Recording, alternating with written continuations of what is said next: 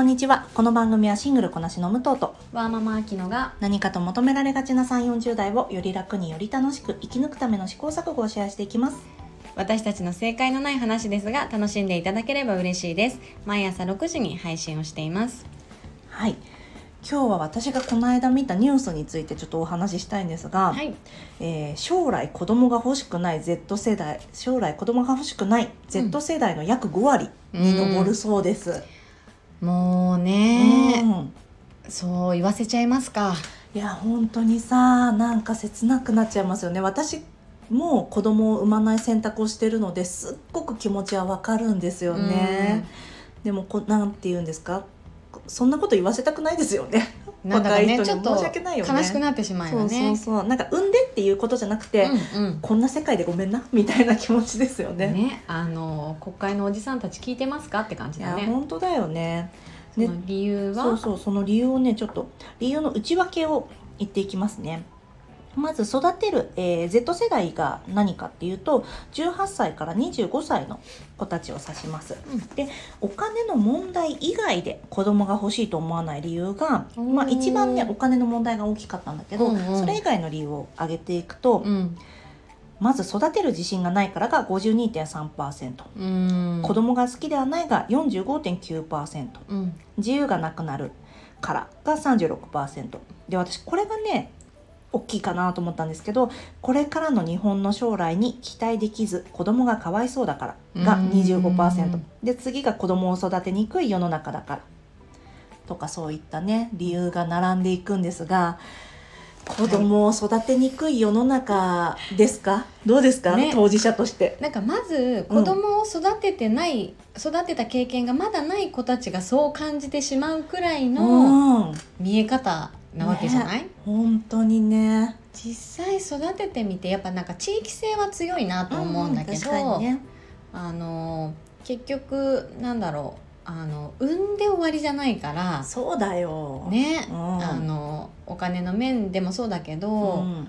その先の保証がやっぱり見えない、うん。それは子供に対してもそうだし私たち親に対しての保証が見えないから、子供に還元できるあうの、ん、うんっていうできるのかなっていう不安がつきまとうよね。ねそうだとう思う。んねこれからのさ教育費とかさ何を自分たちが与えてあげられるかさ、うんやっぱり考えちゃうもんね。そうだね、うんなんかどんどん今の子たちって選択肢は多いはずなのうに、ん、そうだよすね。ごいね、うんなんか大変だなって思う場面は多々あるようね。ん、なんかまあルールがどうしてもさ増えちゃうってるっていうのもあるよねきっとね、なんか昔は公園でさボール遊びしてもよかったかもしれないけど今はさまあダメだよとかトラブルの元になるんならまあ最初からやんない方がいいよとか、うん。っていうことなんだろうけどなんとなく縛るものが多い気もするしね。まあそれが彼らの安全をあと地域との共生とかっていうのをねうん。えー担保しているルールなのかもしれないからね。ちょっと全部が悪いとかいいとか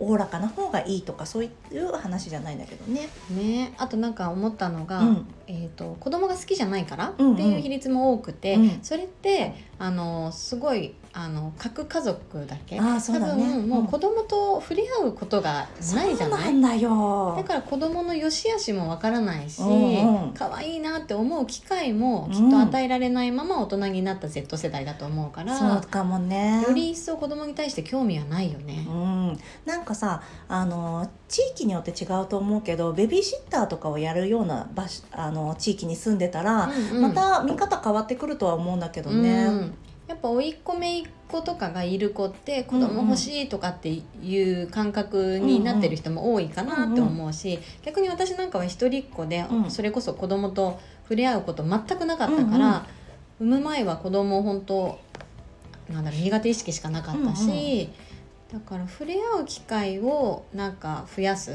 ていうことも若い子たちに興味を持ってもらう一つのきっかけかなって思うね。ね。なんか私自身がさ産まないからさ、うん。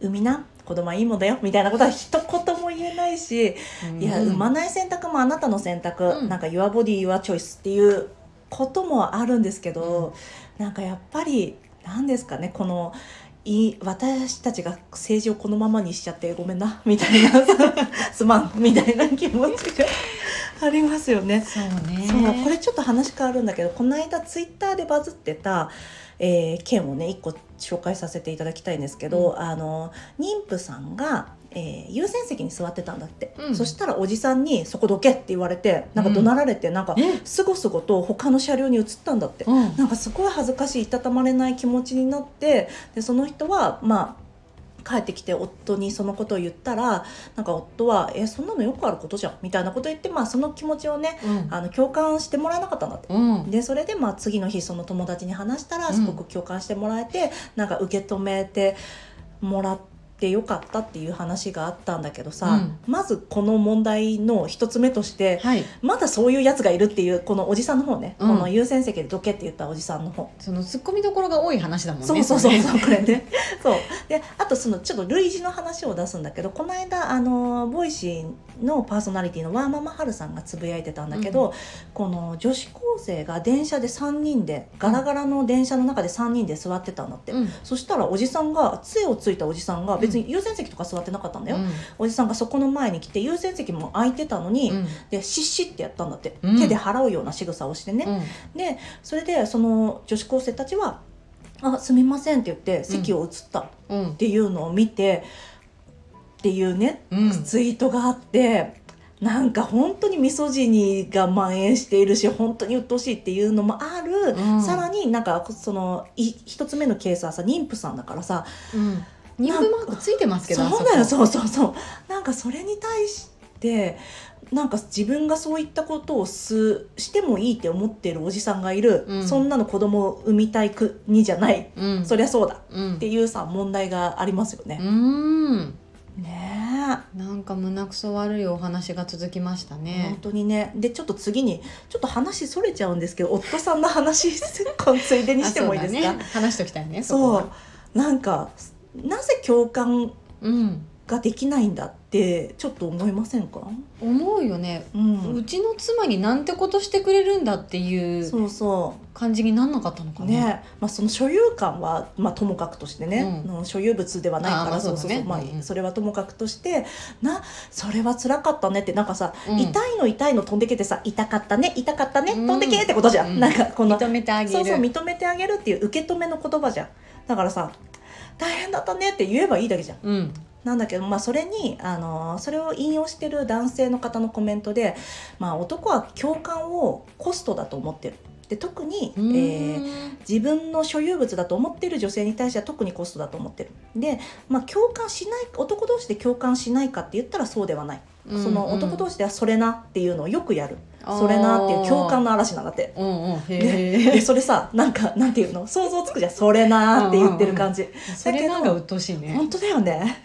それも鬱陶しいんだけどその男同士で共感できることはあるのにこの自分がもう所有物だと思ってる女に対して共感することはもうただのコストだからうん。リソースを割きたくないからしないんだっていう、まあ、話をしてる人がいて、うん。まあその夫が書いたわけじゃないからねそれは。うんそういう気持ちだろうなって推測した男性が書いたものだから、はいはい。あれなんだけどでもそういう人っているなと思ったの。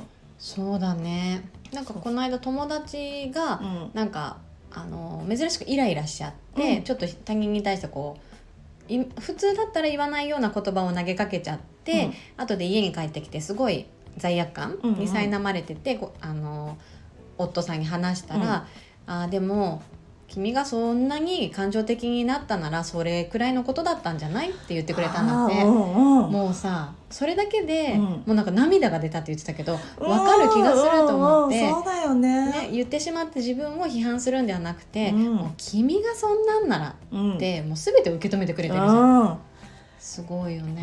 本当だね。素晴らしい、うん。なんか私たちもねやっていかなきゃいけないところだね。そうだね、うん。まずは受け止めてあげる。ね本当に。そうだからさそういうさえっ、とまあパートナーである男性がそういったものをコストだと考えてる人だったら、うん。まず子供を産みたくないし、うんうん。でなんか優先席座ってそんなこと言われるんだったらまず子供を見たくないでしょ、うん。でその後なんか日本は結構バリアが多いからこのベビーカーとかで移動するのもさ大変じゃん。大変そう。でそれもさうん。バリアが多いしなんか子供も見たくないしさ子供を見たくない理由なんかいくらでもあんだよと思ってさ。本当そうだね。そう。で社会あの教育していくに対してもさ例えばこのさ、えー保育士が戦後から変わって配置基準が変わってないってもの話をね前ちょっとしましたけど、その時も、えーじゃあ自分が専業主婦になって幼稚園に入れて教育をも教育水準を上げてあげようって思うし、ことができる人もいれば、うん。いや私は働きたいっていう気持ちがあるのになのに保育士が少ないから教育水準が下がっちゃうとかさ、うん。この選択できないことが多い多かったらそれは見たくないよね。本当そうだよ。そうそうなんかえ私は働きたいから保育園には入れたいですけど、うん。保育園であの大人あ子供3人に対してなんていうの、えー4歳とか5歳でも子供3人とか4人に対して1人ぐらいの配置基準じゃなかったらすっごい嫌だっていう気持ちにもなるじゃん。うんでそういったところでさなんか子供のさ揺らぎとかがあった時に受けて受け止めてくれる大人がいるうん。だけでさ、うん。またその子の将来のさ選択もの一つ一つの積み重ねも変わるじゃん、うん。そりゃ子供を見たくないよ。着地そこね。そうさ口そこなんですよ。子供を産みたくない気持ちににさせちゃっているまあ私たちの世代っていうのもあると思うけど、もう本当にさ悔しい気持ちだよねね。なんかうん自分の将来に対しての不安がこんなに払拭できないのに、うん。やっぱりうん、ね、産みな産んだら可愛いと思えるよみたいなこと言えないもん。そんなの。人それぞれだよ。ねそう。でもさいるのよ。なんか,、か。そう年配の方とかでついつい本当23日前に言ってた方。うんそう。1人目が本当につわりが大変だったから2人目はどうかなって言ってる方に「大丈夫よ。産んじゃえば」みたいなこと そんな何をもって大丈夫だって言えるんだよと思ってさそね。れこそ受け止めがさ、うんうん。ちょっと受け止めてあげたらいいじゃん。うんうん、ね。そうそうっていうこともあるしさ。はい。はい。まああ。なんか暗くなっちゃいましたね。いや本当でもそその気持ちはねすごくよくわかるよね、うんうん。まあ、そこをねなんか対応策としてはやっぱり私たち一人一人が何かこう社会の仕組みだったりとか、変えるために選挙に行くとか、ね、訴え続けるみたいなね、うん。ことをしないとね選挙だけがね政治行動じゃないからね。あそうだね。そうそうそう。もちろん選挙にも行って。はい。面倒だけど面倒だけどパブリックコメントとかやるの、でも一個一個やんないと変な風に変わってっちゃうからね、この間の共同親権のこともあるしね。うんうん。よしはい。ここら辺で、ね、今日も聞いていただきありがとうございます。この番組はスタンド FM はじめ各種ポッドキャストで配信しております。ご質問やご相談はリンクにあります。Twitter アカウントや、えースタンド FM のレターでお願いいたします。皆さんのフォローやご意見いただけますと大変励みになりますのでお待ちしております。ではまた次回。失礼いたします